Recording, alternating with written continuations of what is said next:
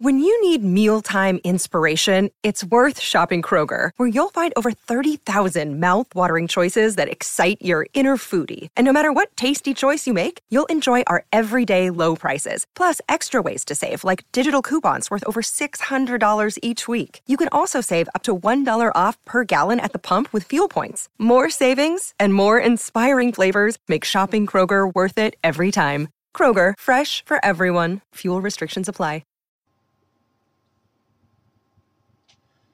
Ladies and gentlemen, boys and girls, welcome back to Basketball Conference, the A C C Football Podcast, Episode two. My name is Joey Weaver. I come from from the rumble seat dot com on the S B Nation Network covering Georgia Tech. Joining me, as always, my co-host, Mike McDaniel of inside the A C C dot com, covering the whole con- whole conference. Mike, good to be uh, good to be back. We got through some technical difficulties here on Monday, a little bit late recording this one, but uh, it's, it's it's good to be back on talking some some hardcore A C C action. Yeah, definitely. I just hope that um, it was worth the wait. So we're just going to have to give the people what they want once again here for week two. Um, obviously struggled here with little technical difficulties, but I think we're back on track. So uh, hopefully it's, it's a successful podcast. First of all, let's start by thanking everybody that reached out to us, first of all. Um, answering reader questions this week was pretty cool. Um, also, all the people who listen to our podcast, we had a couple hundred views. Um, or listens, I guess, uh, on the podcast, which is really cool um, after only one episode. So thank you all for the support and for the listening. Absolutely. We had some great response, a lot of uh, interaction already on Twitter, via email, et cetera. Um, I, I was really impressed. I, I'm amazed that this many people want to hear what you and I have to say. Um, I want to especially thank my mom, who's apparently the podcast number one fan. Uh, she listened to the thing like five times, it turns out, so... Uh, I will I will keep the language P G so that uh, my mom is not upset with us. Um, also, you might notice that hopefully if we've sorted it out by now, I do not sound like I'm in like Antarctica or like Chicago or some sort of, you know, wind tunnel. Um, like I said, you know, it was a learning process. That was something we had to figure out is the sound quality. Hopefully this time around it is better, although we have not yet put the final product together as I talk to you. So we'll have to see. Yeah, I was about to say, and, you know, if it's still bad, we can always try again next week. So, um, you know, hopefully it doesn't deter from the overall quality of the podcast. I think we have a lot of good stuff that we're going to talk about here this week. Yeah, and I think we should kick it off. So in, in response to last week's uh, kind of inaugural episode of this Basketball Conference podcast, uh, I got a lot of I got a lot of heat on From the Rumble Seat from the commenters who loved the discussion. But we're not a big fan of the fact that you refer to your alma mater as Tech, where I refer to mine as Georgia Tech. And I feel like I should explain myself a little bit. So uh, I refer to it Georgia Tech largely because I've moved to Houston, Texas from Atlanta. And if I walk around here telling people that I went to Tech, they're all like, Red Raiders? Like, no, no, no, no, not that one. You know, it's Georgia Tech. So I've gotten into the habit of, you know, Georgia Tech, Georgia Tech, blah, blah, blah, blah, blah. Uh, but, Mike, they do bring up a good point that we're kind of up against it if we're referring to our own institutions as Tech here, because that could definitely confuse a few people. Uh, yeah, definitely. So I guess we have something we got to sort out here, I guess. Which school has been better at football um, in in their short history of playing each other. Uh, I think that's kind of where we have to start this whole argument here in the battle of the Techs. Um, I would thirteen game. I would go ahead. I would say that that seems fair, but I also kind of know where this is going to end up. Yeah, um, they've played only thirteen times because, of course, Virginia Tech uh, didn't join the A C C um, until the two thousand four season. So playing in different conferences, uh, Virginia Tech and Georgia Tech never really saw each other. Uh, until then, but since then, the thirteen times they've played, Virginia Tech with the nine to four series advantage, Joey. So um, I think that's a feather in my cap for the Hokies for um, for point number one. Well, and correct me if I'm wrong, but with Frank Beamer's retirement, I believe he passes the baton to none other than Paul Johnson as the longest tenured coach in the conference. Uh, Johnson, of course, coming up on season number nine. Yeah, and flats. Before that, he was just running that stupid option offense at Navy that nobody can stand outside of Navy and Georgia Tech fans. They seem to really enjoy the option. Um, I say that sarcastically. I know a lot of fans really actually hate the option, um, but that's the that's the offense that Georgia Tech has run now for the better part of the last nine years. So. Uh, hopefully they run it a little bit better this year than they did last year, Joey. Trust me when I tell you that I am not alone in having a very strong love-hate relationship with that offense. Uh, I love it when it is good. I hate it when it is bad. And I think that is a pretty prevailing theme across the fan base. Um, I will say, Johnson at Navy, you are correct. He also, with that goofy, ridiculous offense, broke something like a fifty-some-odd-year winning streak by Notre Dame in that series. And I will bring up, this was flying around Twitter yesterday, uh, Florida State and Clemson have lost a combined three games to A C C opponents that were not each other over the past four years. Two of them were to Johnson's goofy, weird option offense. So, as far as knocking off the conference, you know, big boys, I guess you might say, uh, yeah, it helps. Um, mostly because a lot of defenses just never prepare for it. You know what I mean? They see it once a year. So it's Georgia Tech week, and all of a sudden you got to change from, you know, a nickel defense down to like a four four. I mean, it's crazy. Um, the op- the option offense has a lot of weird things um, to defenses. You see it with Virginia Tech. Every time they play Georgia Tech, all of a sudden you see a bunch of linebackers who normally don't get any playing time, and now they're playing a ton against Georgia Tech. Um, and a lot of the uh, the nickelbacks we add, you know, we play five five uh, defenders, you know, D backs in the in the back end of the secondary, and all of a sudden you get um, an extra linebacker in there. It definitely changes the complexion of the game. So the Georgia Tech offense does do that to a degree. Um, they'll throw you a little bit off balance from stuff that you'll normally see on the offensive side of the football in the A C C. Yeah, interesting stuff for sure, and something that, that gets the team noticed, at least on a, on a national scale, for better or worse.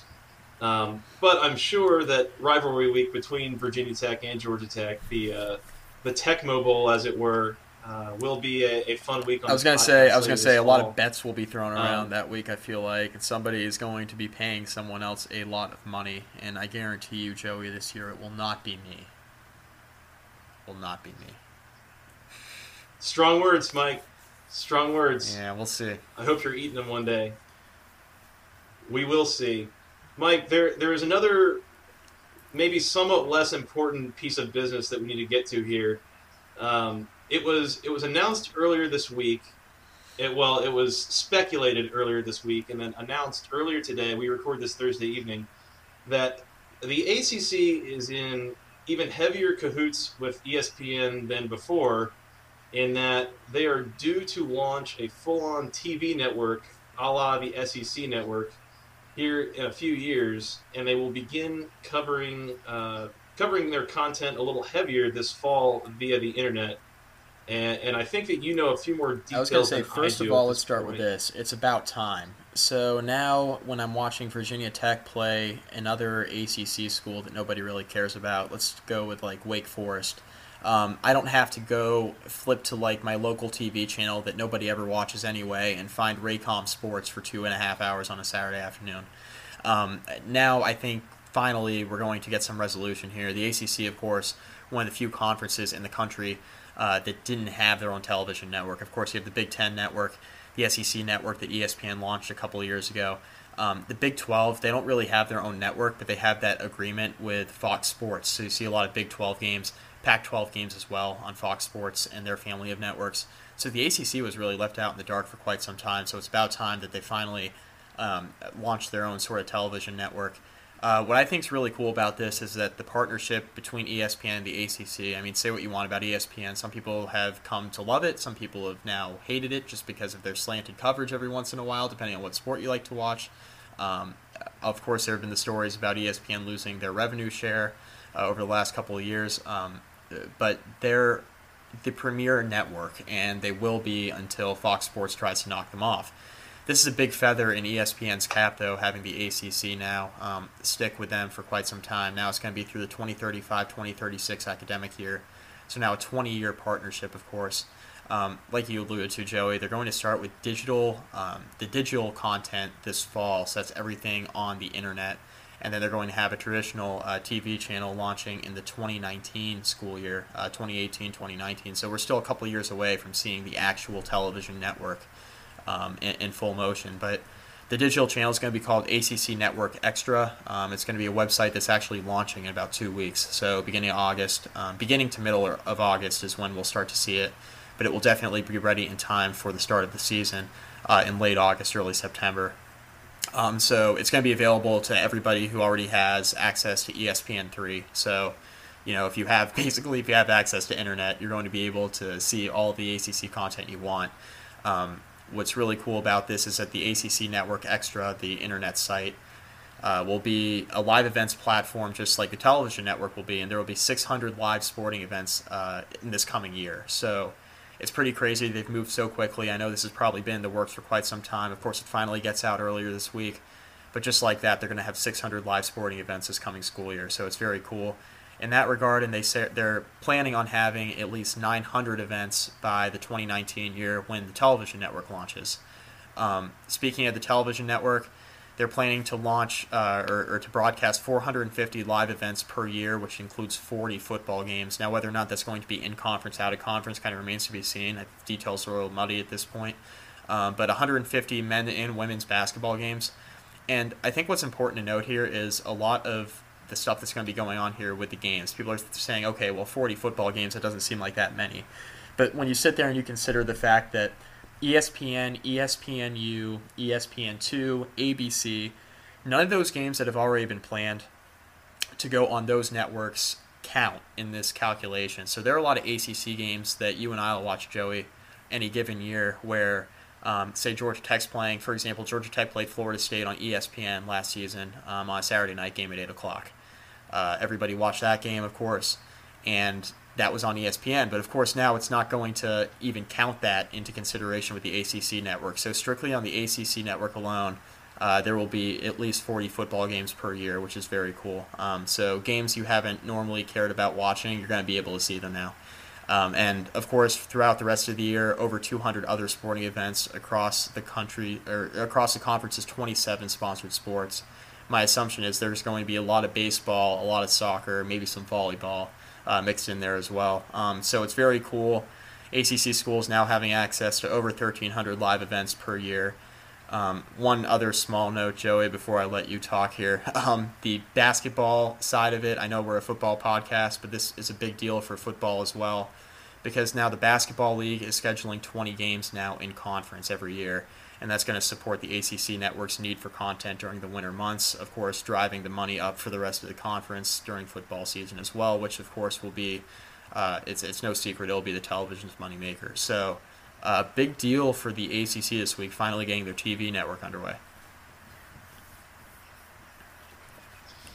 Yeah, I, I think one of the things of note here is that the A C C becomes the fourth conference with its own uh, T V network, the second under the E S P N banner with the S E C, like you mentioned. Uh, the Big Ten obviously having one with Fox, and then the Pac twelve having kind of an independent one. Uh, the, the Big twelve kind of lagging behind a little bit, and I think majorly inhibited by the Longhorn Network and the deal that was associated with that. Um, but I, I get the feeling this this really elevates the conference. Um, it gives it a little bit of more of a sense of legitimacy, not that it wasn't legitimate before, go A C C. Um, but it's, it's one of these things that... Uh, it gives you more exposure on a national level. It it really it'll provide more revenue to each of the schools. Uh, it'll it, it's a positive thing all around. Um, a little bit of an interesting deal for E S P N, given kind of what their recent history has been as far as just losing a ton of subscribers. Um, but I think really you can look at this as an expansion of E S P N's deal with the A C C, which was pre-existing. They were already uh, broadcasting several of the conference's games. At this point, it's just, it'll be even more in a more concentrated format across several different sports. Um, and I, I personally really look forward to the launching of this digital network here in the coming weeks, and then the, the full-on T V network here in a few years. Uh, I think this will be a, a really good thing for the conference. and will help to solidify where it's headed in the future, um, as far as, you know, revenue, attention, um, perception, everything else. Um, Mike, do you get do you get the feeling that this really elevates the conference, say, or is um, it just kind of? I still think this a, another um, I'm you not know sure another thing to do in the current age was, of college sports. The conference is really lagging behind, like you mentioned. Um, you know, the issues that they've had trying to get this underway over the last couple of years has kind of been insurmountable, nearly insurmountable. Um, when you consider what John Swafford, the A C C commissioner, has been saying. It's like, yeah, you know, it's coming at some point, but it doesn't really look like we're going to get the network anytime soon. And that really hurts when you see the Big Ten, of course, the Pac twelve, the S E C, um, all these other conferences having their own networks and having that outlet where they can watch their schools and their schools exclusively. The A C C didn't have that, and I think it really hurt them. Um, of course, you never really see a shortage of the top teams in the conference getting their T V time, but I think it really it really hurt the conference, so they weren't able to um, to have their own network network for quite some time. So having John Swafford and E S P N kind of solidify this and finally uh, hammer down an agreement, I think it's a huge deal for the conference, um, not only for the fact that they're going to be looked at now kind of with higher esteem, but the fact that they're going to be making so much more money for the conference now that they have this television deal in place with E S P N, kind of expanding upon what they already had there um, in, in their current deal. So extending it for the next twenty years I think is huge, and then having your own television and digital network now being launched is kind of independent of everything else, I think is a big deal as well.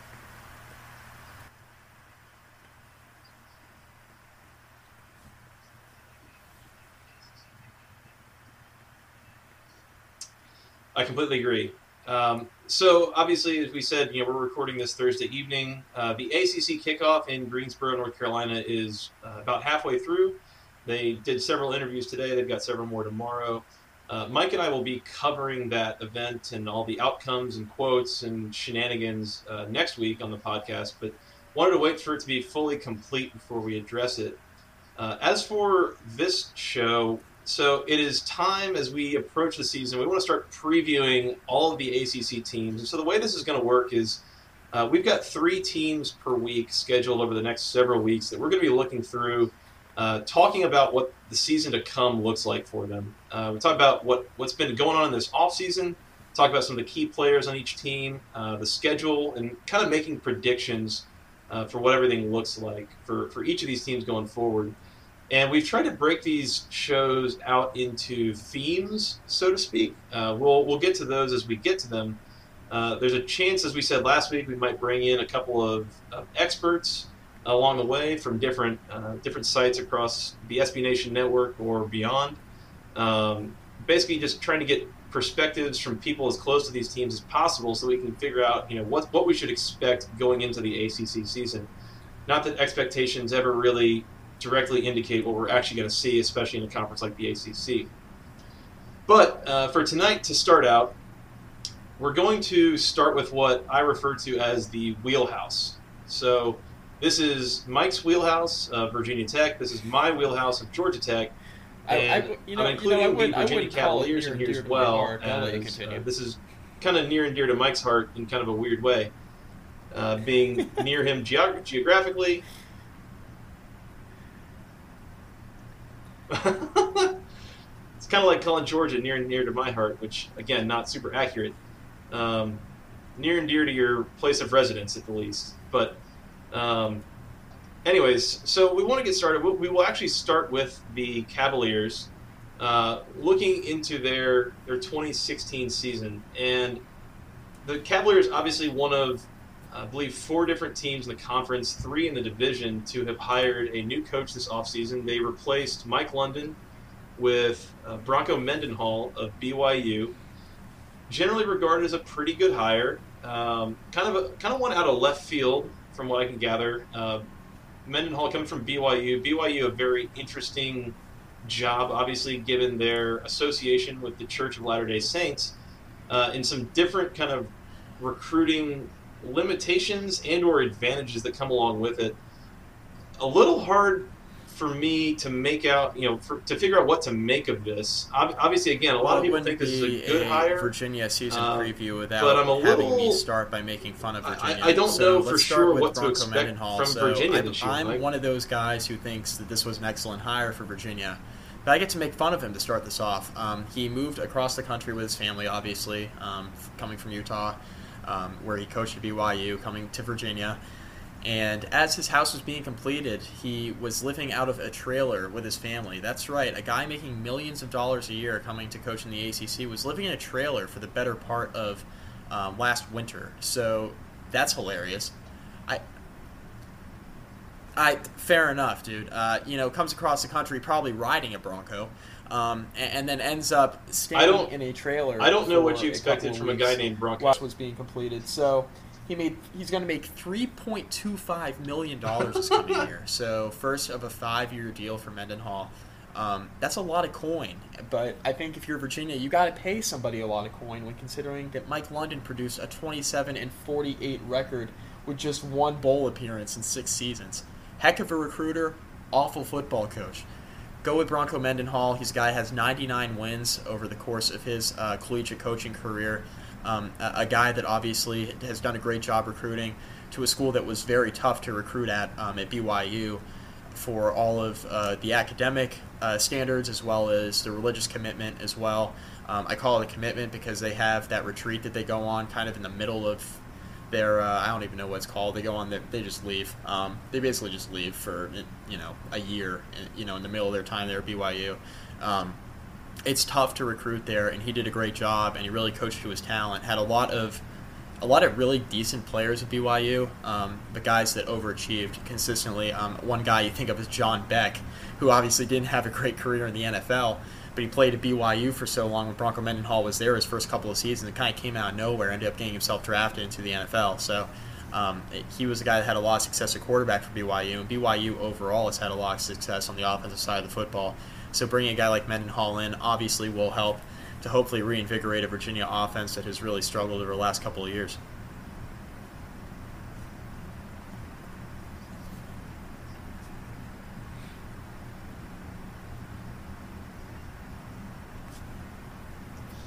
Yeah, kind of a, kind of an interesting situation, obviously. I mean, he did very well at B Y U, uh, frequently winning ten, eleven games per year, uh, which is impressive. Recruited very well. Uh, I, part of me not knowing what to make of it is there, there's this obvious connection, obviously, with the the Latter-day Saints Church, right? Is so several mission, of the thank better you, players mission. In the I was calling it a retreat. Like, that church. You know, I mean, I'm that's, Catholic, that's a major so I kind of, kind of threw it through a loop. Uh, I guess like we call it a retreat. There was the a mission. That's right, a mission component to it where players are. Yeah, yeah. So, yeah, I was swung, swinging a miss there. Yeah. Usually those last for like a weekend or a week. These last that's for right. years. Um, but. That's number one for the uh, Basketball Conference A C C podcast. But uh, the the mission component is an interesting one because players leave for a couple of years and then come back, and eventually you've got this roster where your juniors and seniors are like twenty-four and twenty-five years old. Their bodies are more mature than a lot of the guys they're going against. I think it made a big difference when you talk about a lot of the players in the trenches, particularly the front seven on defense and the offensive line on the offense.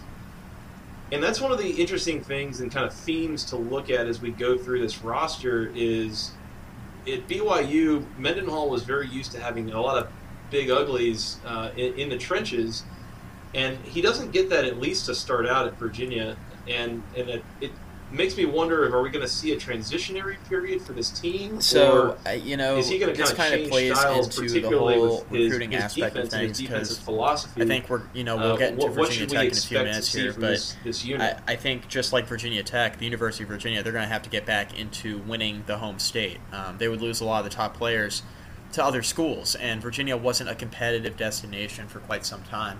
Uh, for obvious reasons, when you struggle as much as they did.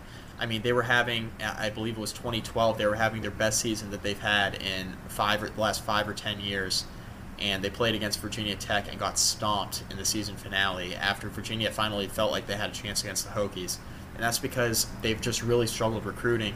Obviously, they've pulled in their fair share of guys that have been um, overachievers, but also they've had a couple of guys that um, have been blue chip recruits. They, you know, they want to stay close to home. Quinn Blanding is the one great example. He's one of the top safeties in the A C C, and he's going to be a very high draft pick when he decides to leave for the N F L.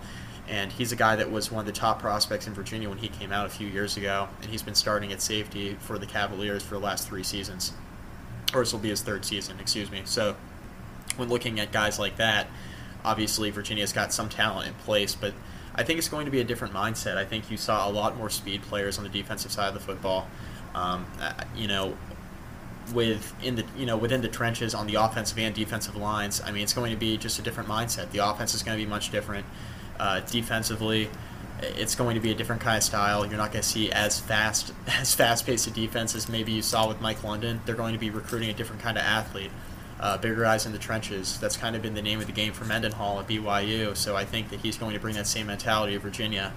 Um, I think just kind of in a vacuum, real quick, when looking at Virginia's offense, I mean, it's going to go through Matt Johns, a quarterback who's been a pretty decent game manager the last couple of seasons, but he struggled throwing throwing interceptions. He had seventeen of them last year, threw twenty touchdown passes, but when you throw seventeen picks, it's a terrible ratio, obviously. So um, he's going to have to play better, and Virginia's going to have to take care of the football, and it all starts with him. So I think, you know, at least starting with the offensive side of the ball, I mean, I, I think Matt Johns will definitely have to be better here as he moves into his senior season.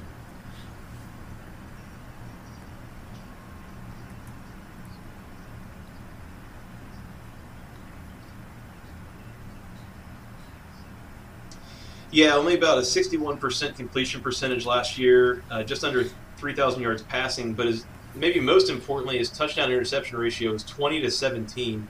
That's a lot of interceptions uh, for the amount that he was asked to pass. And what's interesting to me is I, I look at this team and who's coming back is I can't figure out what the offensive identity is here, because it's a really interesting matchup where – Your, your, probably your two biggest playmakers are your running backs in Taquan Mizzell and Olamide Zaccheaus, who both were excellent but almost did more damage in the passing game than they did in the rushing game. Not to mention that your top receivers, you lose almost all the, you know, all of your top receivers from last year. The best one that you have coming back is Keon Johnson, who had thirteen catches. You return from true wide receivers, only eighteen catches. So, you know, you go into year one of this Bronco Mendenhall era, and it's like I kind of don't yeah, know what to expect. Yeah, I mean, this and is an offense especially that really you got, couldn't you, throw the ball vertically at all, and I think that's when you see the their running backs kind of break like, out like, of the backfield, and all of a sudden they're what, more of a threat in the passing game than they are in the running game, because, number one, they couldn't really establish the run um, the last couple of years, and that's been a huge problem for them, obviously, and it contributed a lot to Matt Johns throwing seventeen interceptions last year. Um, got into predictable third and long situations. They knew he was going to throw, and they pressured him. He made a bunch of mistakes. So Virginia's going to have to get back to running the football, and I think when you run the football effectively, it's no secret that your vertical passing game opens up a bit more than it would ordinarily uh, when you're getting about two yards per carry and you're dumping passes off to your running backs out of the backfield, because that's the only thing that you have going for you um, when you're in third and long. So, I mean, I think Virginia, it's going to have to be a complete a complete revolution on offense. I mean, it's just been really a struggle for them. Overall, they just haven't been able to really move the football very well at all. Um, from the quarterback position, I mean, Matt Johns, I think he's good enough to to compete in the A C C. I don't think it's an issue as far as him not just not being capable, like not having the skill set. I mean, he's a pretty big body, standing at six, you know, over six foot five. Um, he's a guy that's kind of an imposing figure when he stands on the football field. Um, a, a guy that when you look at him, it's like, okay, this this kid can probably be a stud, and he has a pretty big arm. So I think that Virginia's offensive line just needs to protect him better. Establishing the run with Taquan Mizzell is going to be huge. Um, he had six hundred seventy-one yards rushing last year, but he really, I, I mean, he really struggled in the run game, and a lot of it was, you know, had to do with that offensive line. So it all starts up front. Um, you get the front seven, um, the front seven playing well. Um, you, you know, you get your five, your five linemen there. You get your t- two tight end sets is what Virginia has run a lot out of um, on offense over the last few years, and they've just tried to pound it down your throat, and they're just not that kind of team. They're not built for that. Um, I think Mike London really struggled recruiting on the offensive side more than the defensive side, and I think if Virginia wants to improve, their offensive line is just going to have to play much better.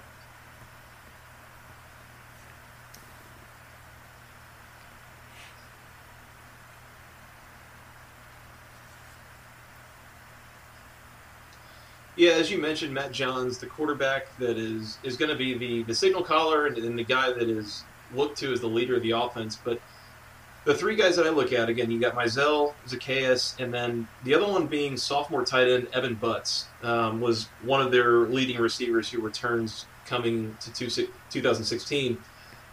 The numbers that are really interesting to me is Mizell had, between his, you know, he was the number one rusher on the team as far as carries and yards, um, the number two receiver on the team as far as yards, number one as far as receptions.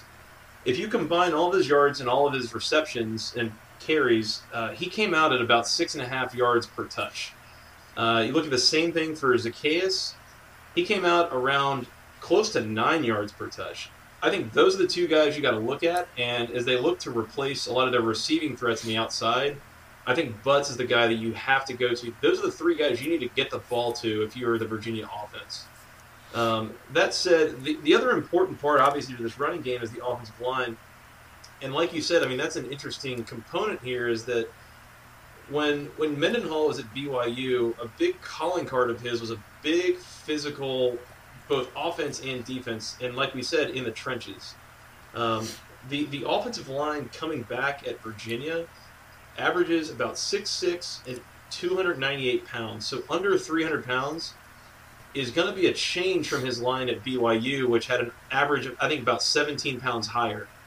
Um, so this this Virginia offense is almost built more like a spread team than it is like a power physical team. And so, again, the question in my mind is, does Mendenhall try to implement this physical, you know, bruising yeah, I think it's going to be another year or two Virginia, before we see so, a Bronco Mendenhall type team if with not, his players and the type of offense know, that he really likes to run. What should we expect again from this um, Virginia offense? Mendenhall has, like you said, runs that pro-style offense, um, likes to come right at you in the trenches on the offensive and defensive lines. Having an offensive line that's not undersized per se, but it's a lot smaller than the one he had at B Y U, like you mentioned.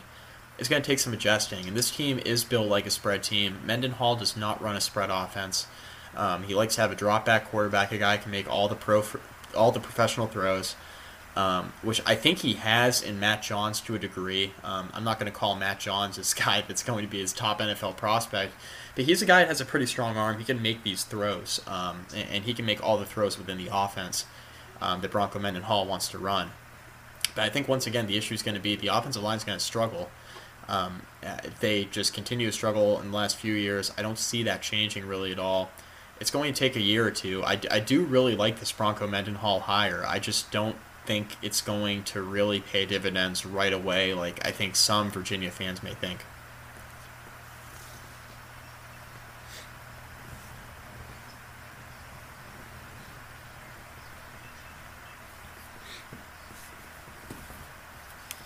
Yeah, and if it's going to, I think that the biggest place you're going to see that is on defense, which is weird because, like you mentioned, Mike London made the most hay in recruiting on the defensive side of the ball.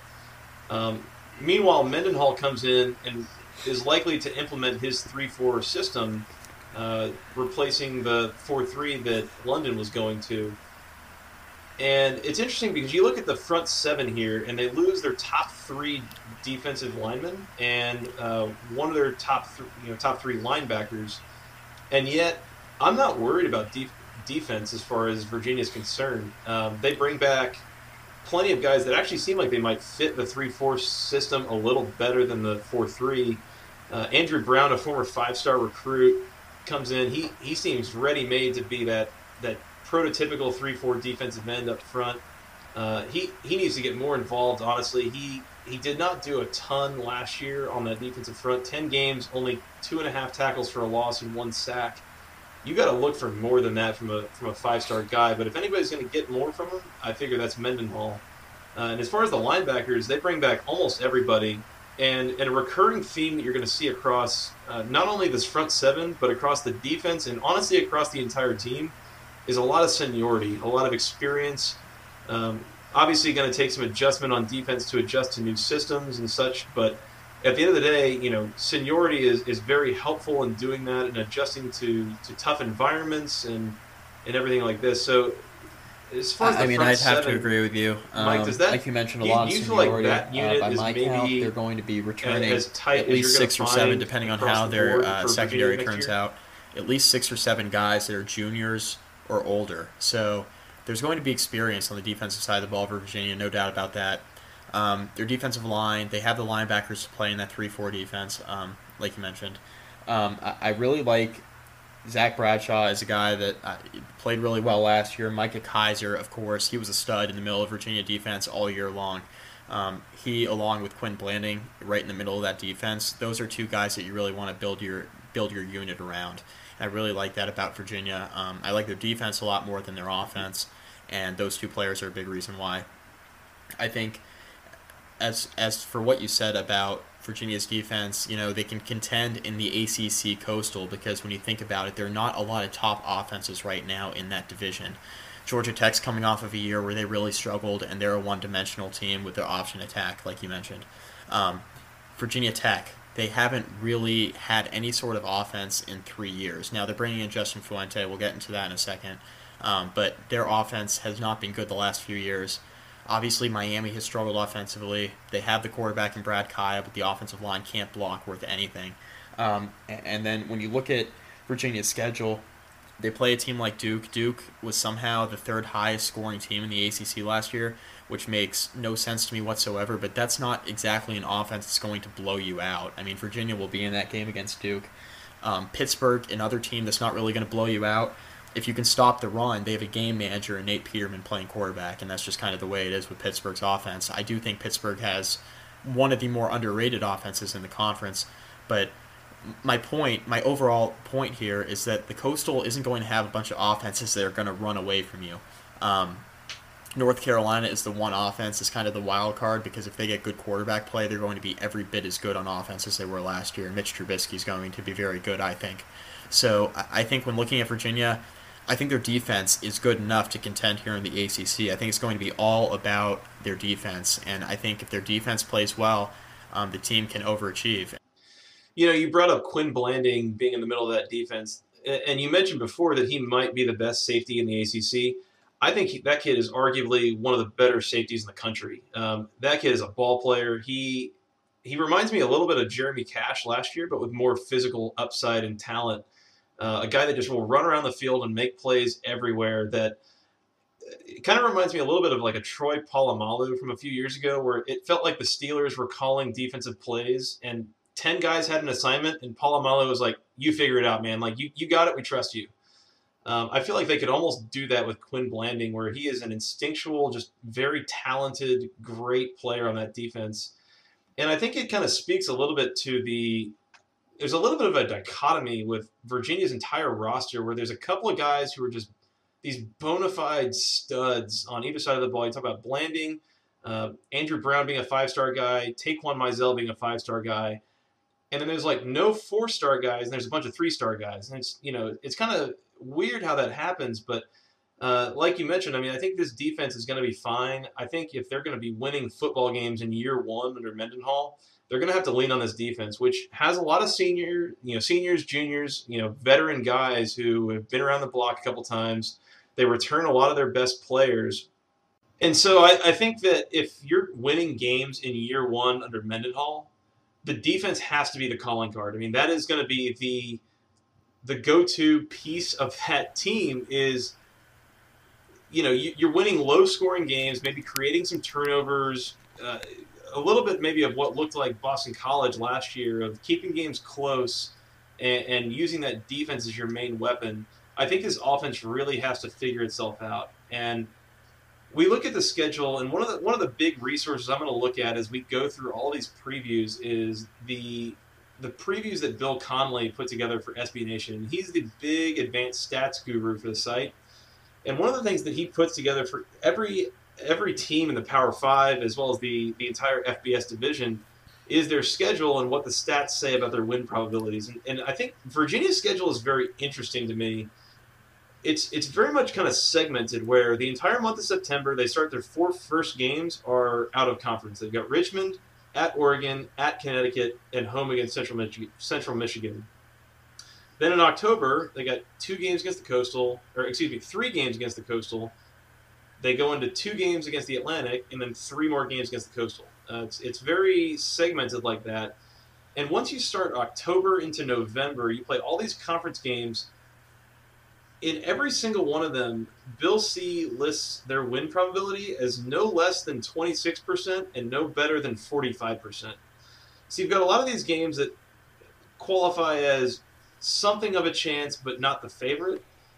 And and I think if Virginia can kind of steal a couple of these, they, they're going to be approaching bowl eligibility. And like I said, I, I don't know what the identity of this team is. I kind of This is one of the mysteries of this conference to me going into the year. Is like I don't know what to expect.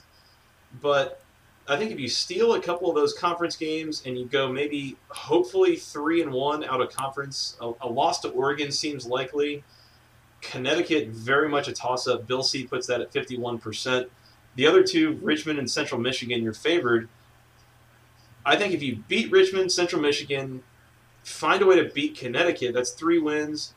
Maybe you find a way to steal three of your eight conference games and go to a bowl game. I don't know. Mike, what you look at this schedule, like what is your kind of analysis?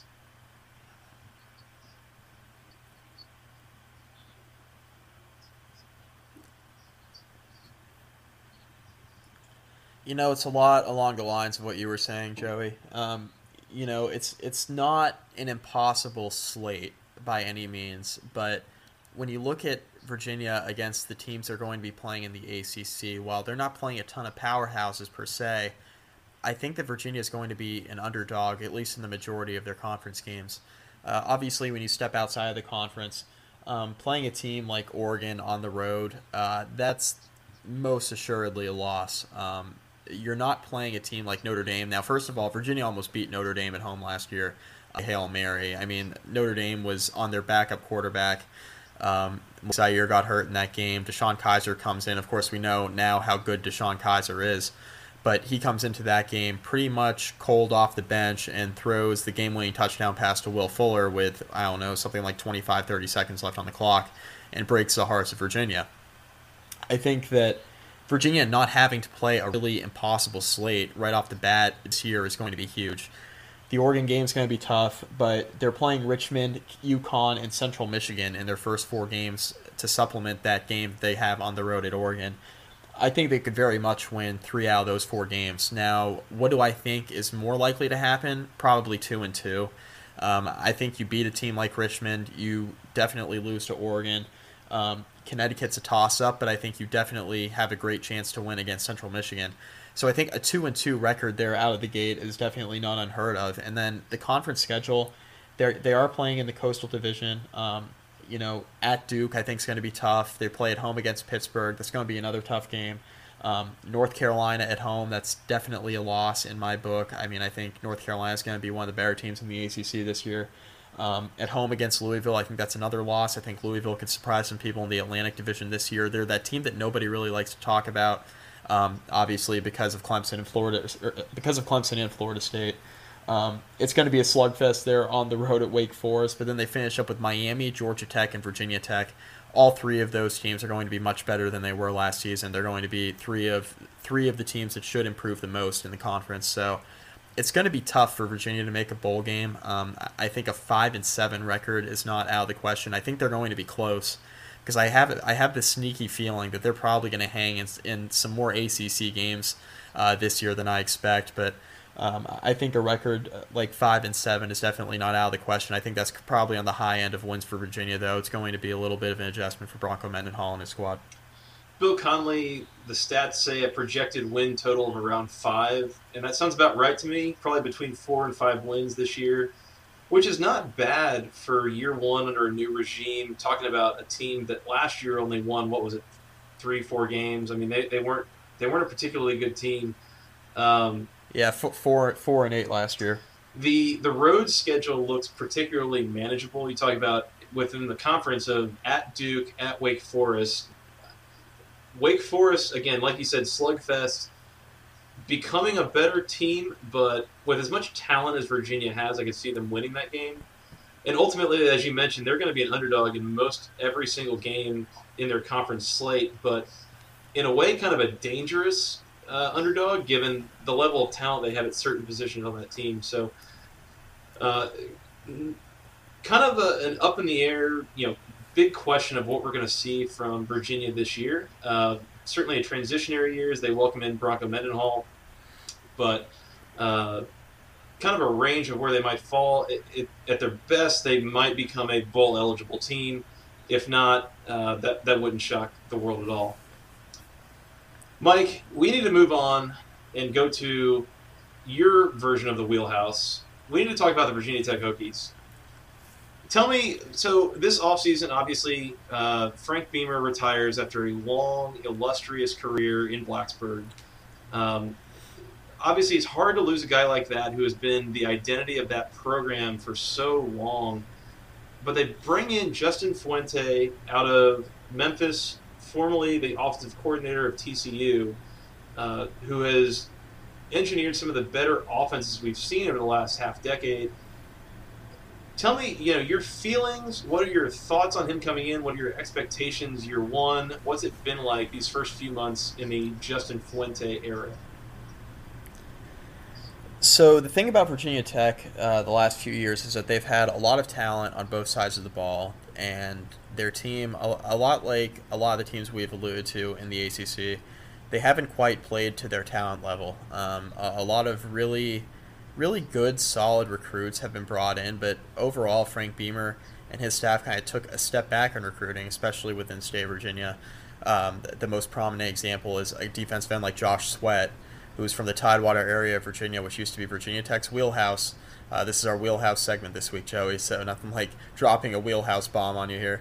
Um, but that Tidewater area is where Virginia Tech pulled the bulk of their players, and they lost Josh Sweat a couple of years ago to Florida State. Obviously, he's going to come in as a as a sophomore, and he's, by all indications, going to have a big year for Florida State. So Virginia Tech needs to go back to winning the state of Virginia, and I, I think as far as their players on their current roster are concerned, they're bringing a lot of talent back. Isaiah Ford, best receiver in the uh, one of the best receivers in the conference. Um, one of the more underrated receivers in the country. It could be because he's a little bit undersized. Um, he, he is six one, but he's not um, he's not exactly uh, got got a lot of weight to him. But he's he's real speedy, really good in and out of his breaks, um, very good route runner, and he's emerged as one of the top receivers in the A C C. Uh, running back position, Virginia Tech finally found a one running back that I, I think can really carry uh, can really carry them. I mean, David Wilson was a guy who, who was the last running back to really be able to carry the Hokies on offense, um, and that was that was now four years ago, four full seasons ago.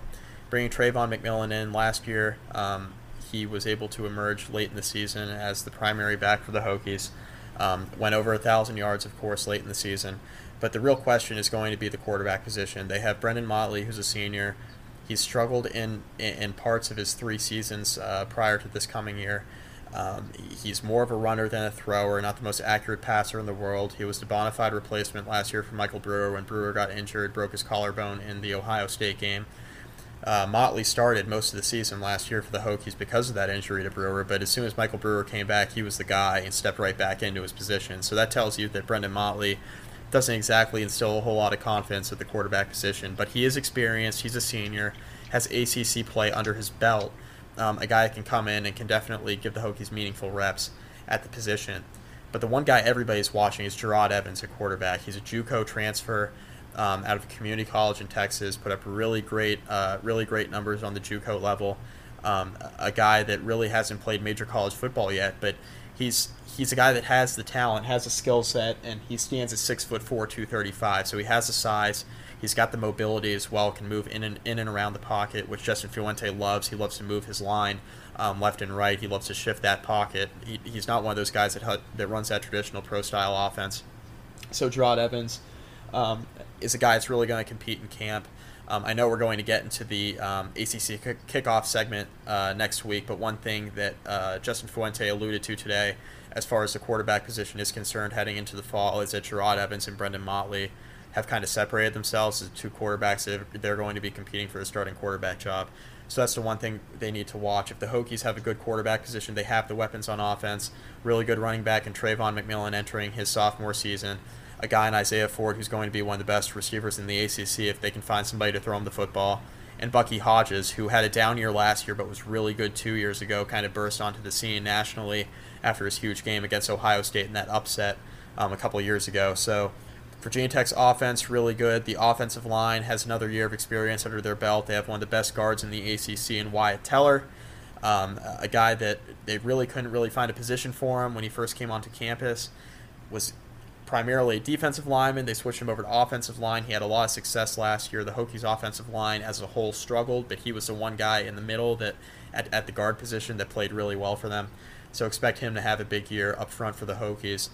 If their offense plays well, they get good play out of the quarterback position. I expect Virginia Tech um, to emerge as one of the better teams in the A C C because their defense, let's face it, they haven't had a great last couple of years. A lot of that has been due to the offensive struggles. Defensive, uh, the defense has been on the field for a lot of the time. Um, the offense has really put them in some tough situations, but Bud Foster consistently year in and year out puts a top fifteen or twenty national defense. Um, as far as efficiency and scoring defense is concerned, and I expect it to be no different th- this coming year. So Virginia Tech, I think they're going to improve. Um, obviously had had a year last year at seven and six. They won the Independence Bowl in a shootout against Tulsa, but I think this will be a much improved team, especially if the offense takes a step forward.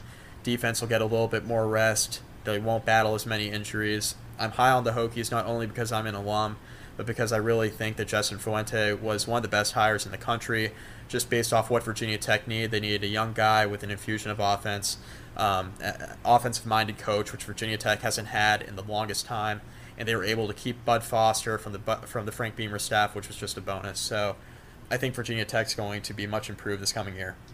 The piece that is kind of intriguing to me is that Virginia Tech's offense is not, like you mentioned, it hasn't been good for the last several years, but not for a lack of talent. Uh, there, there is plenty of talent and plenty of, of good, you know, four-star rated recruits on this offense, uh, kind of across the board, at quarterback, running back, wide receiver, offensive line, et cetera.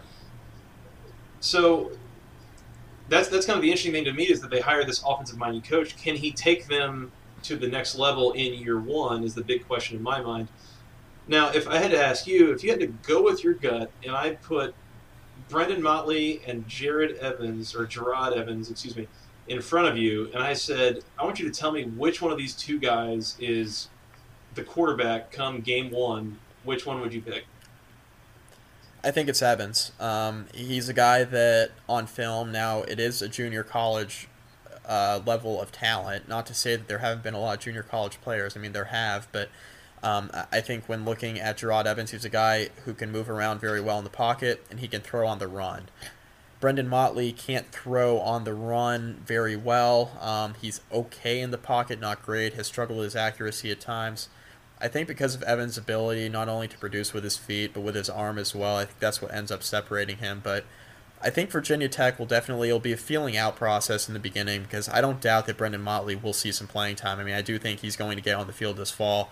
I just don't know to what extent. I think a lot, a lot of that will, you know, time will tell. Um, but if I had to pick right now, I think it'd be Jerod Evans. Um, you don't bring a junior college quarterback in if you don't intend to play him, and Justin Fuente's bringing him in, and Brendan Motley was kind of a holdover from the Beamer era, and having um, having Jerod Evans come in, be one of the first signees under uh, Justin Fuente, I think that really tells you something. So you don't bring in a junior college guy if you're not going to play him. I think Evans is going to get his fair shake, and I think if he's good enough in fall camp, he'll win the starting quarterback job. Two more questions offensively. Um, first of all, Trayvon McMillan, what do we expect from him? Is he is he once again the bell cow? What what do you think he does in this Justin Fuente offense? He's a bell cow, I think. I mean, um, the one thing about Virginia Tech the last few years is they haven't been afraid to use a lot of different running backs. Um, of course, J C Coleman, who you know, was five foot seven and pretty quick. Um, didn't have the greatest hands in the world, but, you know, he would take a handoff. He'd show that quick burst through the hole. Um, Shy McKenzie was another guy a couple of years back that played really well. He tore his A C L. They had Marshawn Williams as a primary back a couple of years ago. Then he tore his A C L. Um, that's what ultimately gave Trayvon McMillan the chance last year is, you know, the offensive line was struggling. J C Coleman um, didn't hit the hole quick enough. Um, didn't have the size to really uh, to really get the extra yard or two at the end of the run just because he's five foot seven. That really hurts when your offensive line is already struggling.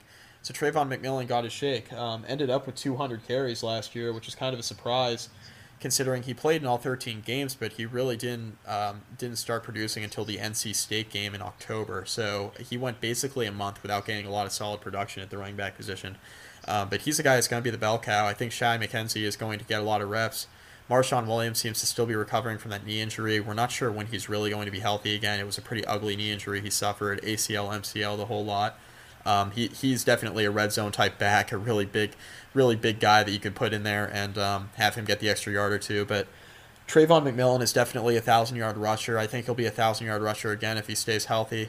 Um, it was a small sample size. I think he's got a lot of talent, um, considering the fact that he really didn't even uh, get a lot of carries the first four or five games of last season. So I'm really high on Trayvon McMillan. I think the offense is the the run is going to set up the pass with this offense. We all know that Justin Fuente likes to throw the ball around quite a bit, but I think running the football is what's going to win Virginia Tech a lot of games in the conference, and they're going to have to do that well if they want to improve. Yeah, absolutely. Uh, that's kind of where, where the talent is. They got several talented running backs on that on that offense. Last question for you, Mike, on the offense. Simple one. Uh, Do you expect a transitionary period here, so to speak, of offensive kind of inefficiency, or do you think this kind of picks up from day one and uh, they, they don't miss a beat on the offensive side of the ball? Well, I, I kind of hope they miss a beat because their offense has been so bad.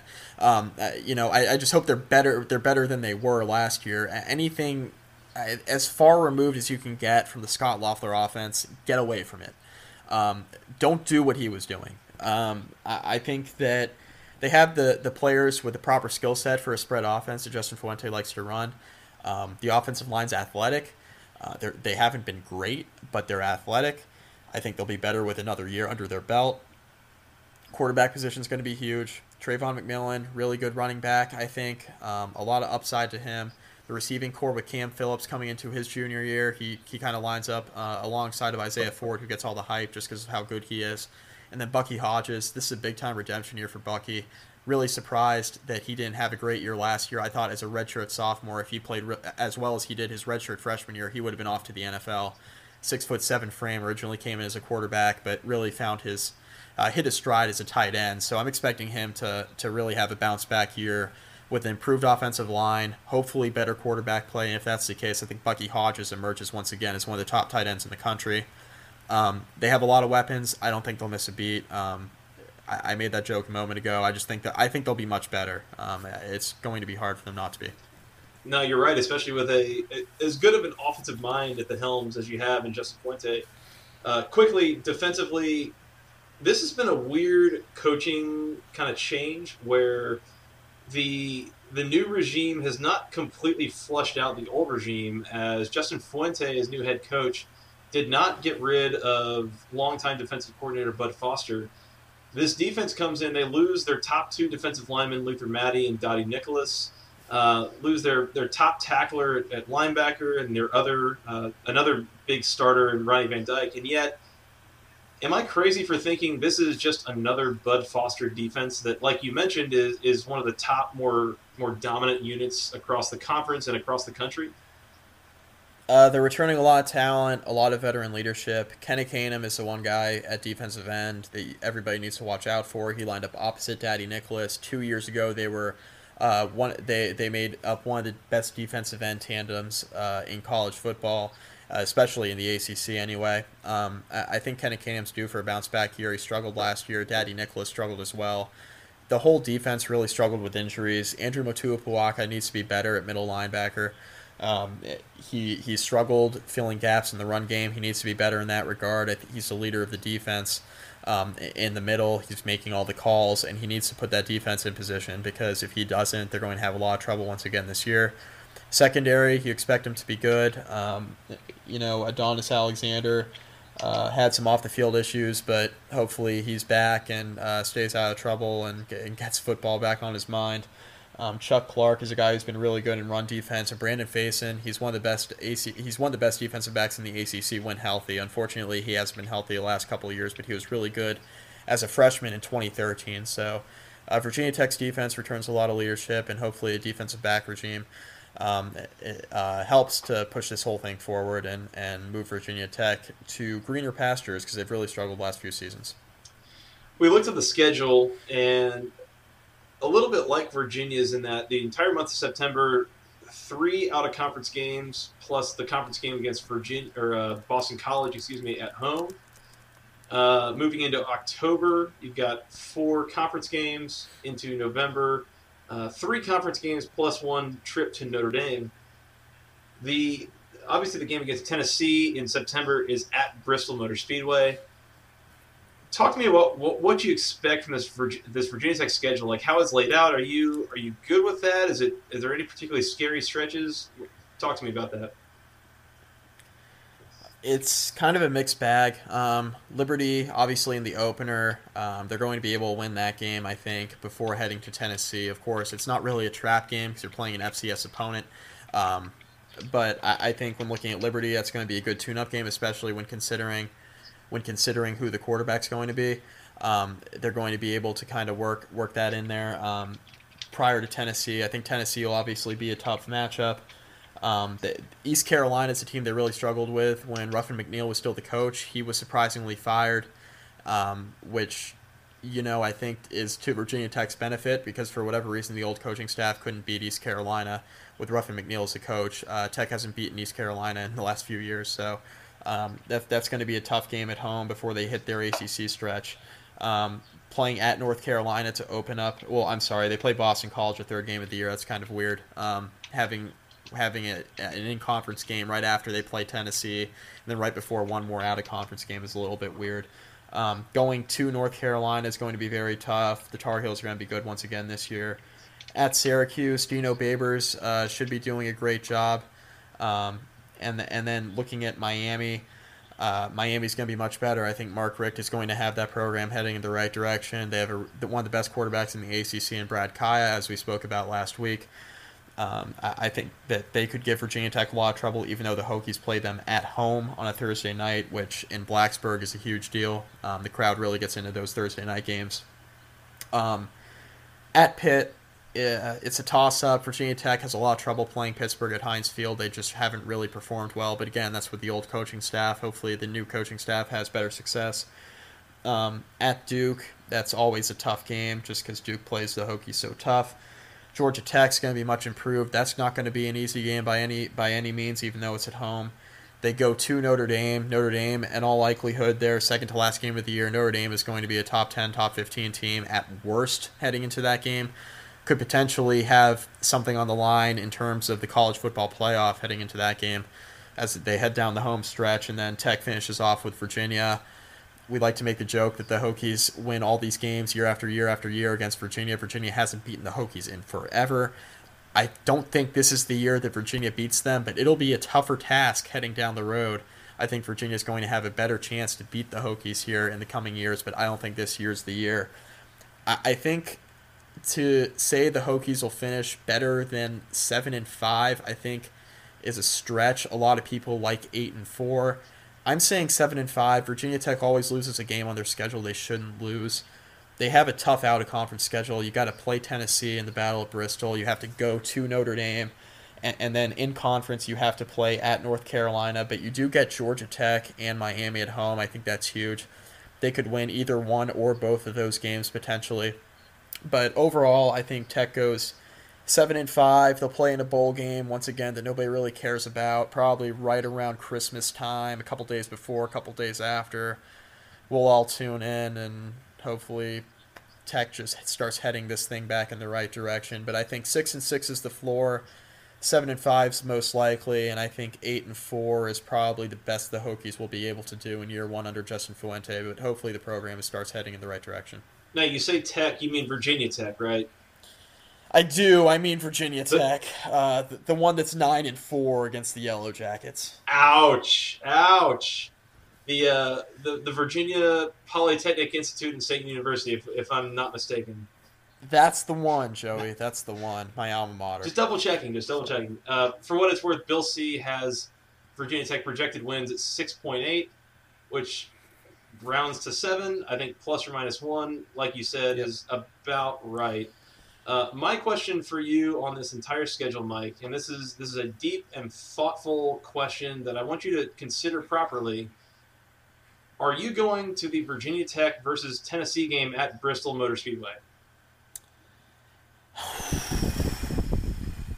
Yeah, in the process of getting tickets, actually. Yeah. Um, actually, just bought. I just bought Virginia Tech Notre Dame tickets today, so I'm going out to South Bend for that one. So I'm really excited about that. Now, um, will, will you be? If you talk about the, the Tennessee game real quick, will you be sitting near like turn four or like the back stretch or how, how do we T B D? How do we classify? T B D, Joey. How do we classify sections at this game? Yeah, I mean it's going to be like one hundred eighty thousand people or something ridiculous. I mean, if you want to go to this game, there's a ticket somewhere for you. Um, yeah, I mean, I don't really know. I, I'm honestly going, if if I end up going to that game, it's going to be for the atmosphere. Um, I have no intention, I don't want to say no intention, but it's going to be really tough to see any of the action. I mean, they're going to be playing football in the infield. If I'm at turn four and I'm three and a half miles from the game from the gameplay, it's going to be fine. I mean, it's I mean, get me a big screen. It'll just be like watching at home. I'll tailgate the day away, and um, we'll have a good time down there potentially. But um, the only game for sure I know I'm going to as of right now because I have tickets in my possession. I'm going out to South Bend because, as I mentioned last week, grew up a huge Notre Dame fan, ended up going to Virginia Tech. It's a little bit like your mixed allegiances with Georgia Tech and Louisville. I got a little bit of that going. Going out to South Bend, used to go to a ton of games there when I was a kid. Really excited uh, to head out there in November. It'll be about five below zero, but it should be fun. Um, still trying to hammer out which home games are going to be at this year for, for, for the Hokies. Um, That Miami game on Thursday night's enticing. I think the Georgia Tech game's probably not out of the question either. So I'm still trying to hammer that out. But hopefully I get to a Tennessee game. Who are you cheering for in that Virginia Tech Notre Dame game? Got to cheer for your alma mater, man. Um, not easy because every other week I, I watch Tech and Notre Dame, and they never play at the same time, so it's great. I can start my day watching Tech at like noon or three o'clock if the Hokies are good. And then I can see Notre Dame play at three thirty, but they've played a lot more night games now recently. Um, so, yeah, we'll have to see. But um, I'm not sure Virginia Tech – I mean, we'll we'll know a lot more by the end of November, but I'm not sure Virginia Tech's going to have much of a chance in that game against Notre Dame, at least on paper, but we'll have to see. All right, Joey. So, with that being said, um, yeah, I think seven and five is going to be the record for Virginia Tech. But with that, it's time to finally – talk about Georgia Tech. We've been talking about the wheelhouse now for pretty much the entire episode. Let's get into your alma mater, the Georgia Tech Yellow Jackets. Obviously a struggle last year. Uh, offense struggled, defense struggled, had a weird win against Florida State. Do you expect to bounce back? Uh, what has happened or transpired here in the offseason that gives you some hope heading into next season? You know, I feel weird following up, uh, you know, Virginia offseason. They hired a new coach. Virginia Tech, offseason, hired a new coach. Georgia Tech, offseason, kept the same coach and only really replaced one assistant. Um, it was a pretty stable offseason relatively as far as coaching staff, as far as roster. Um, they the second offensive line coach, Dave Olkowski, was replaced uh, by Ron West. Uh, was the secondary offensive line coach that was brought in. Uh, other than that, the, the entire story of the offseason for Georgia Tech has been just getting healthy. Uh, they, they suffered so many injuries both before and during last season that it, it kind of resulted in this team that in the in the preseason was built up as like a dark horse playoff contender. Justin H- Thomas was like a Heisman contender, all of this. All this hype around this team that ended up winning three games and And was ultimately, you know, one of, if not the single biggest disappointment of the, the entire season for the college football universe. But at the same time, it's not that there was any, you know, any any sort of expected fall off there. I mean, there were there were several seniors, especially on the offensive side of the ball, that left the team for graduation purposes. But ultimately, it was a lot of injuries. It was a lot of bad luck that resulted in an, an eight. game difference between the win total in twenty fourteen and the Orange Bowl run and the three win total in twenty fifteen. So I do expect this team to bounce back. Uh, obviously healing up from injuries and getting a lot of players back is a big piece of that, as well as some experience now under the belt of the number of freshmen that were forced into action in, in twenty fifteen that were not maybe ready for what they were asked to do, but in twenty sixteen, they're a little more seasoned, a little more experience under their belt, and really ready to contribute at the college level. So, in your opinion, and this is kind of an off-the-wall question that I was going to save till towards the end, but um, I think it kind of is a nice reflection of last year and maybe can springboard you into talking a little bit more about the team heading into this year. Um, what was more surprising to you last year?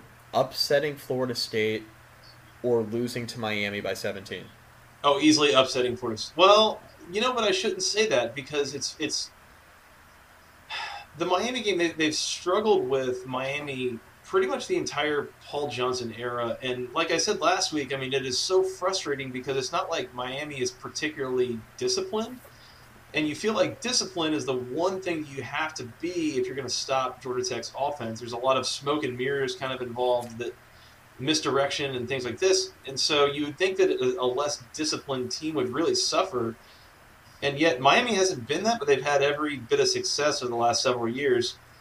Meanwhile, the Florida State game, obviously they come on this big, bad A C C winning streak. Again, everyone kind of expects that they're going to lose to Clemson and later in the year, but Uh, they come up against Georgia Tech, which has lost several games in a row. They don't look good, all this.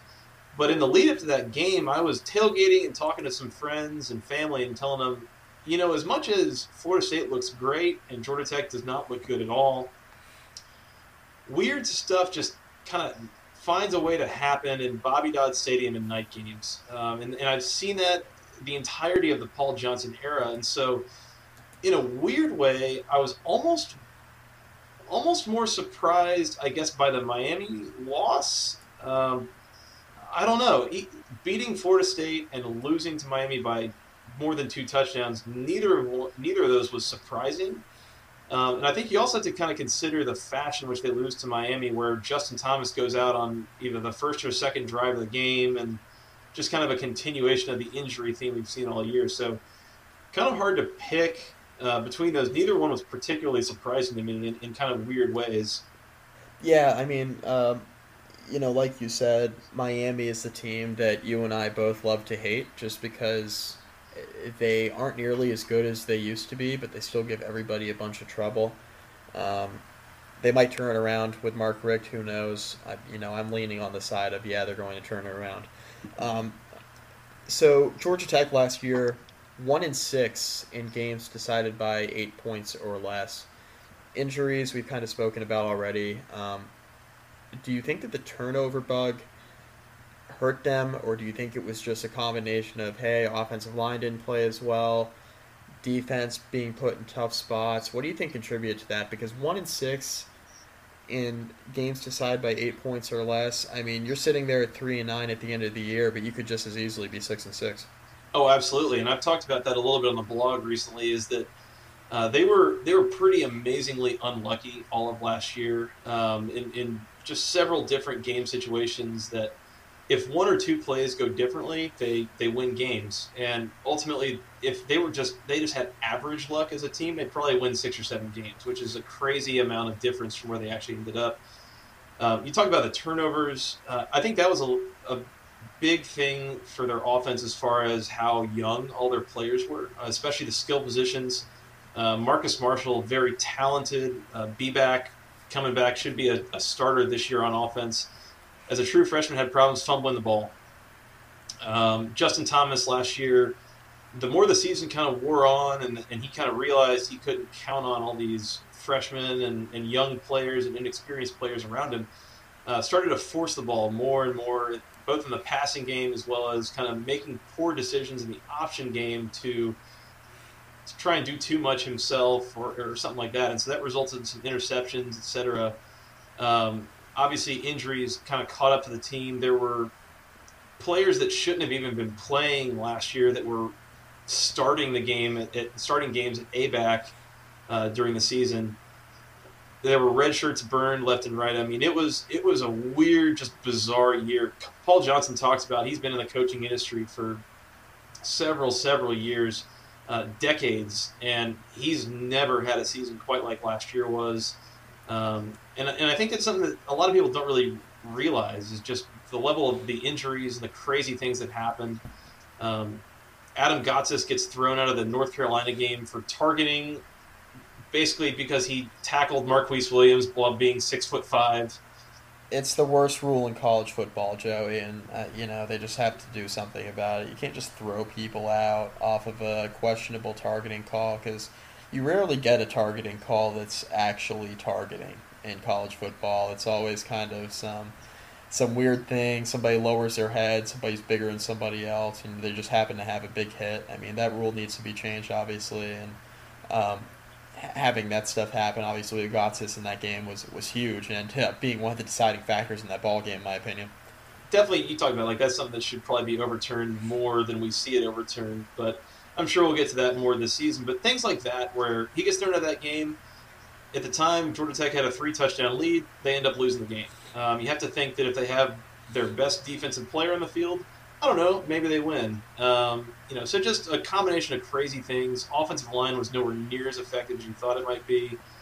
Uh, just a just a weird year, and I, I think the kind of the prevailing assumption has been that the team in twenty fourteen uh, probably finished out a little better than it actually was. The team in twenty fifteen probably did not finish quite as good as it was. And so ultimately, what Georgia Tech's team is right now is probably somewhere in the middle of those two.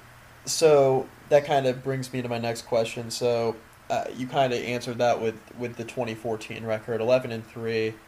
Kind of seems like an aberration, um, just kind of considering where Georgia Tech's been the last five years, a thirty-six and thirty record overall. Um, a team that's been in the eight and five, seven and six range, of course, for the last two years being the kind of aberrations. One really high, um, being eleven and three, really high amount of wins, and then of course last year an absurd amount of losses, going one six in games decided by eight points or less. I think that's really a contributing factor to being three and nine. Um, in my opinion, and Joey, t- tell me if you agree, as somebody who covers Georgia Tech extremely closely, I think this is, for the most part, an eight and five, seven and six type team, year in and year out, depending on the schedule, depending on the non-conference, and they have a ceiling of probably nine or ten wins and a floor, much like we saw last year. I think with the option offense the way it is, um, you never really know. You know, if the defense struggles and the offense is all of a sudden that rushing attack is shut down and they're forced to throw for the entire game, Georgia Tech finds themselves in a world of hurt. Um, Uh, obviously, this this team is pretty well coached. I, I don't think it's it's a matter of them not being disciplined on either side of the ball. Um, I, I think penalties hurt them at times last year, whether or not they were warranted. Gotsis obviously not being warranted. Um, but I, I think overall it's a pretty well-disciplined team. They, they usually don't turn the ball over a ton. Um, those option attacks tend to be one of the more disciplined um, offenses in football. Um, you saw that with Navy. When Paul Johnson was there, you see that with Navy now, and then, of course, with Georgia Tech.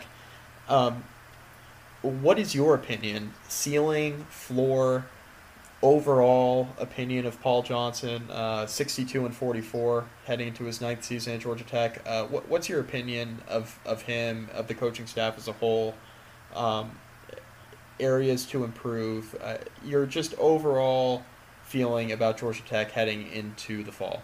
Well, I'll start by saying that you look at the last two years, and if I told you that over a two-year span, the team won fourteen games, so they're, therefore they averaged seven wins per year, you could look at any two-year stretch over the last fifteen years of Georgia Tech football, and that wouldn't shock you a bit, right? I mean, that's that's pretty par for the course. What's weird is that you saw eleven wins in one year and three in another. I mean, so that's, like you said, it's, it's a little bit of an aberration of kind of how did we get here? Um, and a lot of people aren't really sure what to make of it is, you know, within within two years, you've seen this complete like sine wave of people ready to fire Paul Johnson, people ready to anoint Paul Johnson as king, and now people ready to burn Paul Johnson at the stake in the town square. And what have you done? What have you done for me lately? Sort of it, it, and that's exactly it. I mean, it's it's a, it's a what have you done for me lately kind of thing where it doesn't really make a whole lot of logical sense, but that's kind of where we're at. Um, realistic ceiling and floor. If you talk about like on a consistent level. I would. It's weird because I said the floor is actually higher than what you saw last year. I think last year was as, as much of an anomaly as you're going to find in college football, just the perfect storm of terrible things happening that are kind of out of your control, and ultimately you are you're paying the piper for all that good luck you got the year before. Um, I I would have a hard time imagining a Paul Johnson coached Georgia Tech team losing more than like six, maybe seven games per year. Um, at the very worst, you figure this is a bowl-eligible team in any given year. Ceiling, realistic ceiling, you know, if the perfect storm kind of happens and you get a lot of seniors on the team, it's it's a little bit of what you saw in twenty fourteen, right? It's, you know, this ten, eleven win type, type of team. But ultimately, in between all of that, you're going to sit there in that seven to eight win range every year. And and that's something that a lot of Georgia Tech fans kind of fight with themselves about is, am I okay with that? You know, can Georgia Tech be better? And there's a lot of factors that play in. Obviously, you've got the academic arm.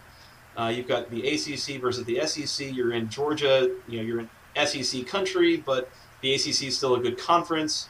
Um, and so there, there's all these different things that come into play of, of recruiting to this program and, and stocking this team with talent. So I think ultimately in any given season, you should be surprised if they finish with less than six wins or more than nine or ten. Um, it's it's it should be pretty stable, not a super high ceiling, not a super low floor, uh, just kind of an above average team in the world of college football, even among uh, a Power Five programs. Yeah, I mean, I think if you had to stack up just the A C C Coastal, Georgia Tech is one of those teams that you have to watch because you just don't know. It, you know, if they they flip that one and six and, and the game's decided by eight points or less, they flip that to six and one. All of a sudden, you got a team that's obviously much more formidable than they were last year. Um, I, I also think it was an aberration for Georgia Tech. I, I expect them to be much better. Um, I like the eight and five prediction, or you know, if you count the bowl game, I think they could be eight and four. I I think that they're a team that could actually finish ahead of Virginia Tech when it's all said and done in the Coastal Division. I mean, I think that's the kind of ceiling they have. Um, I think North Carolina is the favorite in the Coastal. Miami, Virginia Tech, Georgia Tech, Pitt. I think all four of those teams have a chance. And if you had to have like a dark horse, I think Duke is the team that everybody forgets about just because they're so boring. Um, no love lost for Duke on this podcast. Man, oh man, um, you got that right. But no, I, I look at Georgia Tech's schedule this year, um, and, and, I, and I'll give the floor to you here in a second as to what you think for this particular um, this particular season. Open up against B C and Ireland, obviously kind of a unique game there. Um, in my mind, I think that's a win for Georgia Tech. Boston College, pretty good defense, but I don't think they're quite as good as the, as the statistics may have suggested. Um, they were terrible last. They were a terrible team last year. Um, there's kind of no way around it. There was no bad luck involved. Boston College was just a terrible football team. Um, In my opinion, I think Georgia Tech's much better than Boston College. It's going to be just kind of a weird game because they're going to Ireland. You never know what to expect. You're going over playing Europe, different time. Um, it's going to be a very weird game. I like Georgia Tech to win that one. They come home. They play Mercer the following week. In my opinion, they're two and oh. Um, looking at Vanderbilt and Clemson are their next two games, both at home. Vanderbilt, you never really know. They have an interesting football program. Um, their whole athletics department really is very interesting to me. Um, we can get into that another time. But um, I, I think that's a game Georgia Tech will definitely be competitive in. Clemson, I, it's a game, in my opinion, they lose just because I don't think anybody's beating Clemson this year in the A C C. Um, Miami, you get them at home as well. Um, I, I like Miami this year. I think they're going to be pretty good. I think they'll definitely be improved if the offensive line's better. Um, but when looking at the Hurricanes, can their offensive line actually play to their ability? I think if they do, they'll be much better. It'll be a tough game for Georgia Tech, but I think the fact that they get them at home I, gives the Yellow Jackets a great chance. Um, it's a weird schedule for Georgia Tech. Those are the first five games. Georgia Tech, in my opinion, can easily be anywhere from four and one to maybe three and two. In that stretch, I have a really hard time seeing them losing three out of their first five games, just given who's on the schedule. Um, but Joey, I'll I'll give the floor to you um, in regards to the first five or six games on their schedule, where you think they could possibly be um, heading into the back half of the A C C.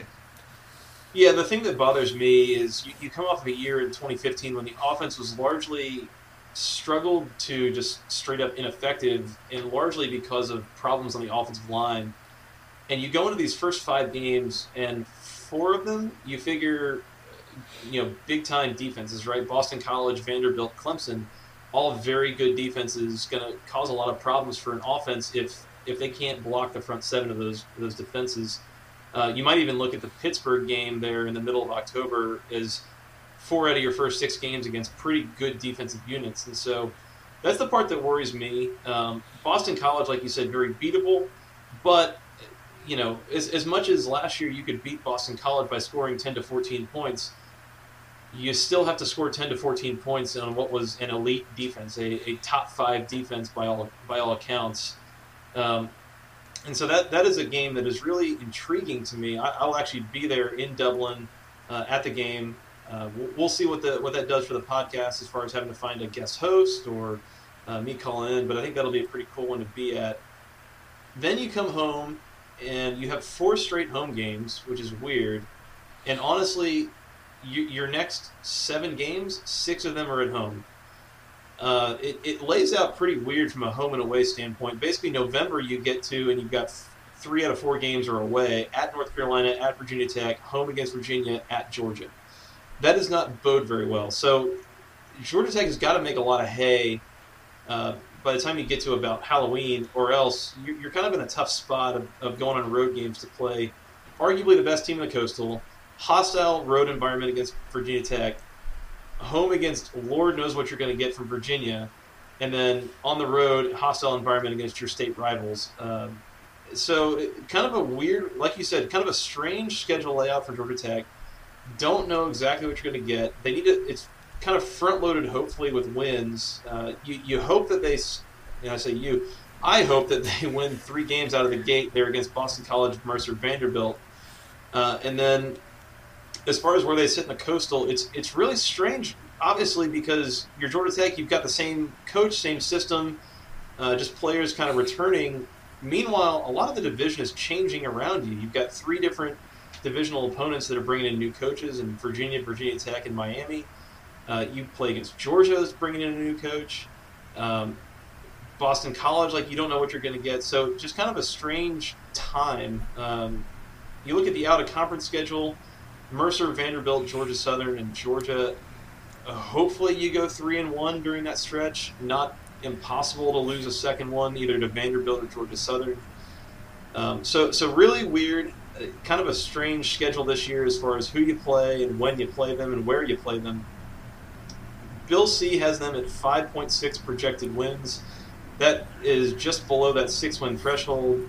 He notes in his preview that that does not account for injuries and such, and he would project somewhere actually more like six to seven wins.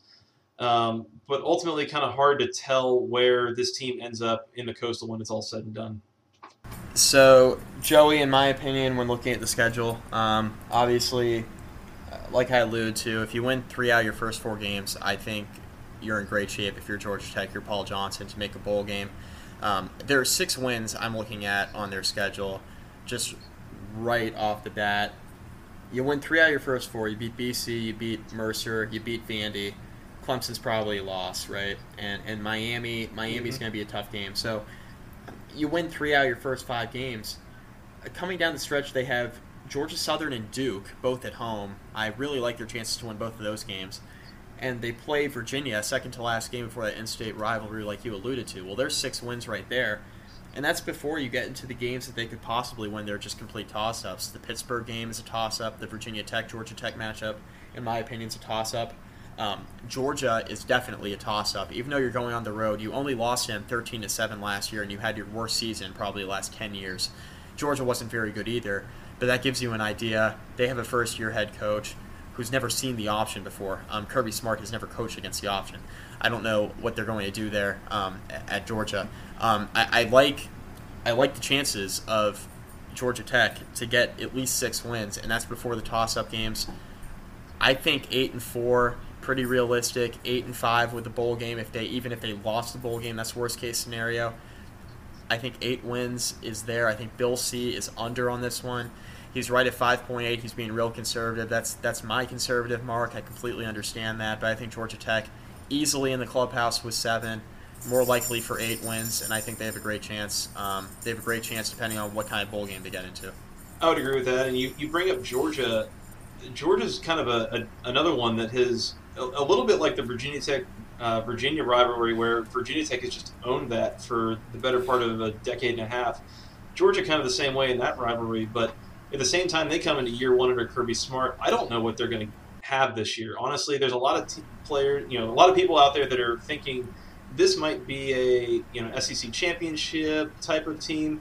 I'm not so sure that I see that. Uh, with what they're bringing back, the, the coaching staff they're bringing in, I think the hype is is much higher than what they're actually going to get. And so I think that's actually a pretty winnable game in Sanford Stadium as, as much as those go.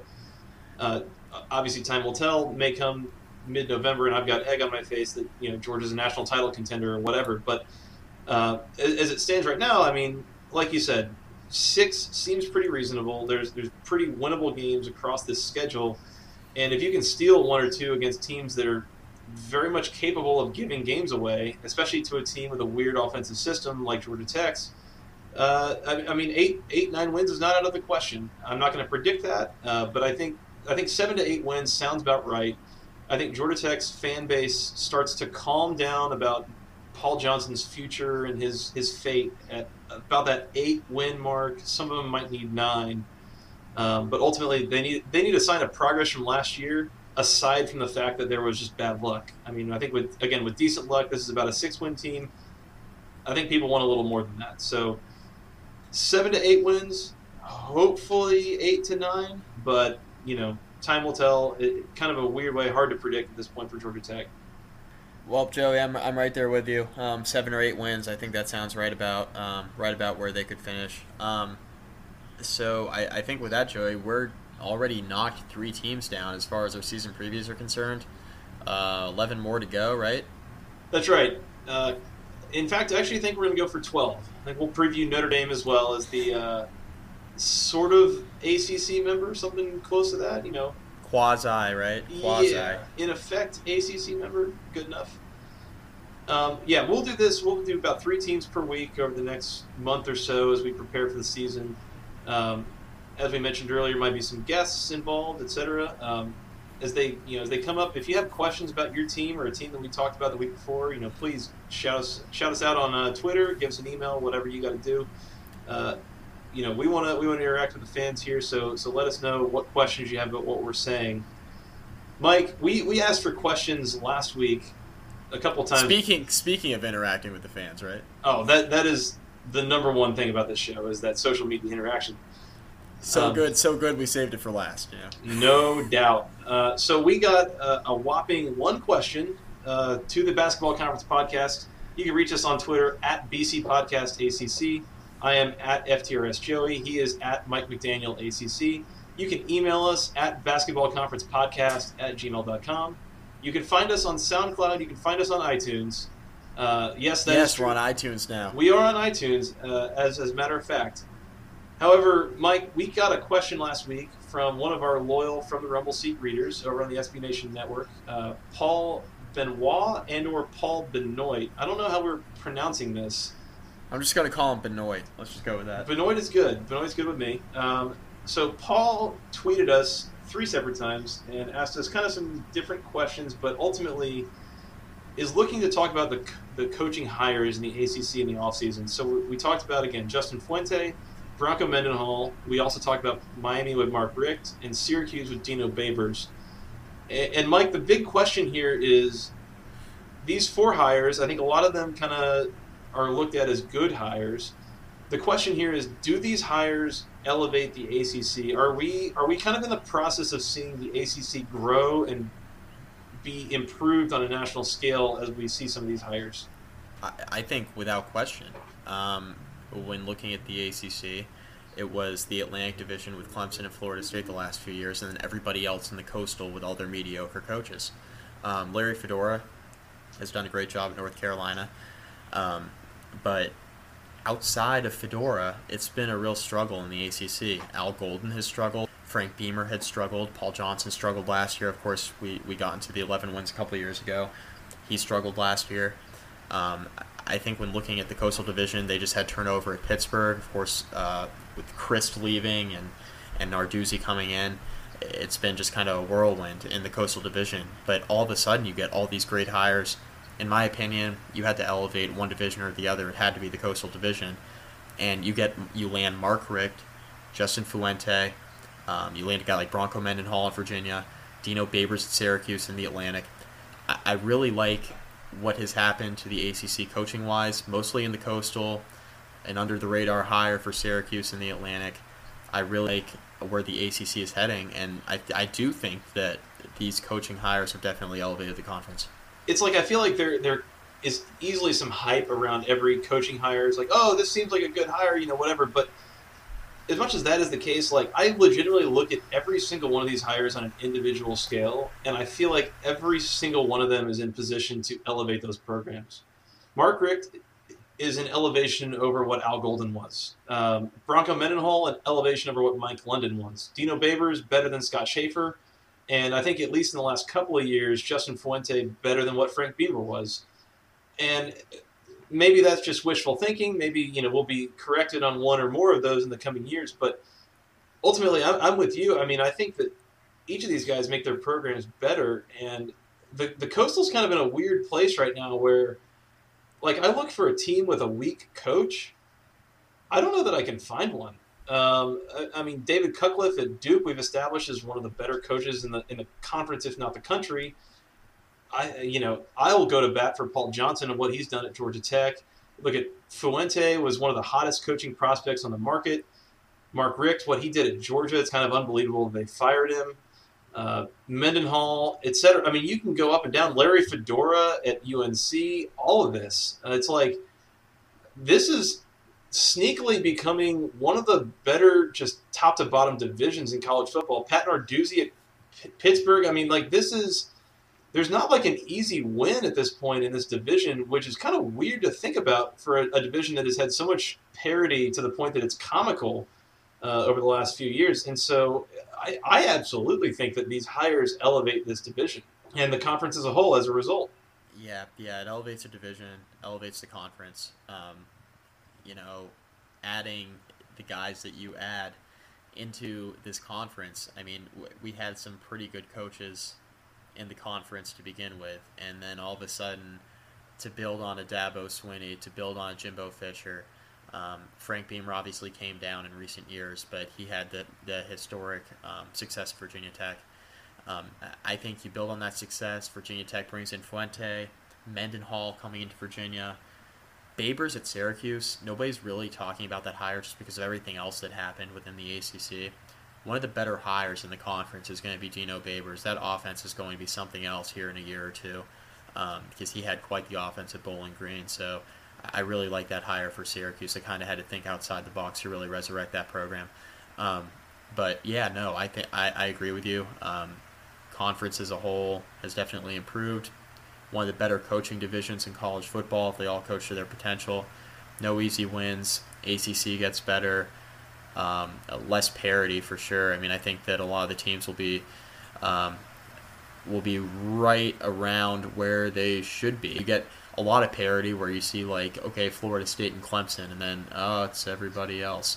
But I think you're going to start to go down the road where everybody starts playing up to their potential. You get a really fun race to see who ends up going to the A C C championship game uh, come December.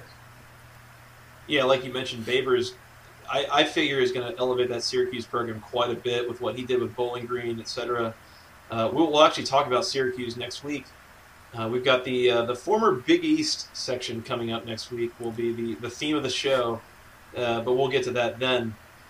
Uh, Mike, as with last week, this has been fun. We I think that we are considered troopers at this point for the level of technical difficulties that we've fought through. However, we are a legit podcast now and that we are on iTunes. So please subscribe and, and review and maybe wait another couple weeks to review before you really get a feel for how good and or working on being good that we are. Um, so, but please subscribe and, and download and comment and uh, email us. Like we said, basketballconferencepodcast at gmail dot com, uh, at B C Podcast A C C on Twitter. I am at F T R S Joey. Mike is at Mike McDaniel A C C. Uh, let us hear from you. Give us your questions. Uh, give us your reviews, feedback, you know, something we could do better, just let us know. Um, but, Mike, I, I look forward to coming back and, and continuing with some of these previews and talking about that A C C kickoff uh, early next week. Yeah, it sounds good, Joey. I think that um, we're heading in the right direction. Um, for those of us, for those of you that have been listening, thank you once again uh, for tuning into episode two. We appreciate it. We're going to be back, be back next week, back and better than ever. Hopefully some less technical difficulties, but hopefully the quality as far as the sound is concerned in this episode was a little bit better. We're heading in the right direction. We know our stuff. This podcast is going to be something really good, and we hope you guys continue to listen. And uh, please chime in with your reviews, as Joey said. Ask us any questions you may have, any suggestions on how we can make this podcast better. We're absolutely open to anything and everything in regards to how we can improve. Um, so we appreciate all the feedback. And Joey, we'll talk next week. Mike, it's been fun. Looking forward to it. As always, until then, go A C C.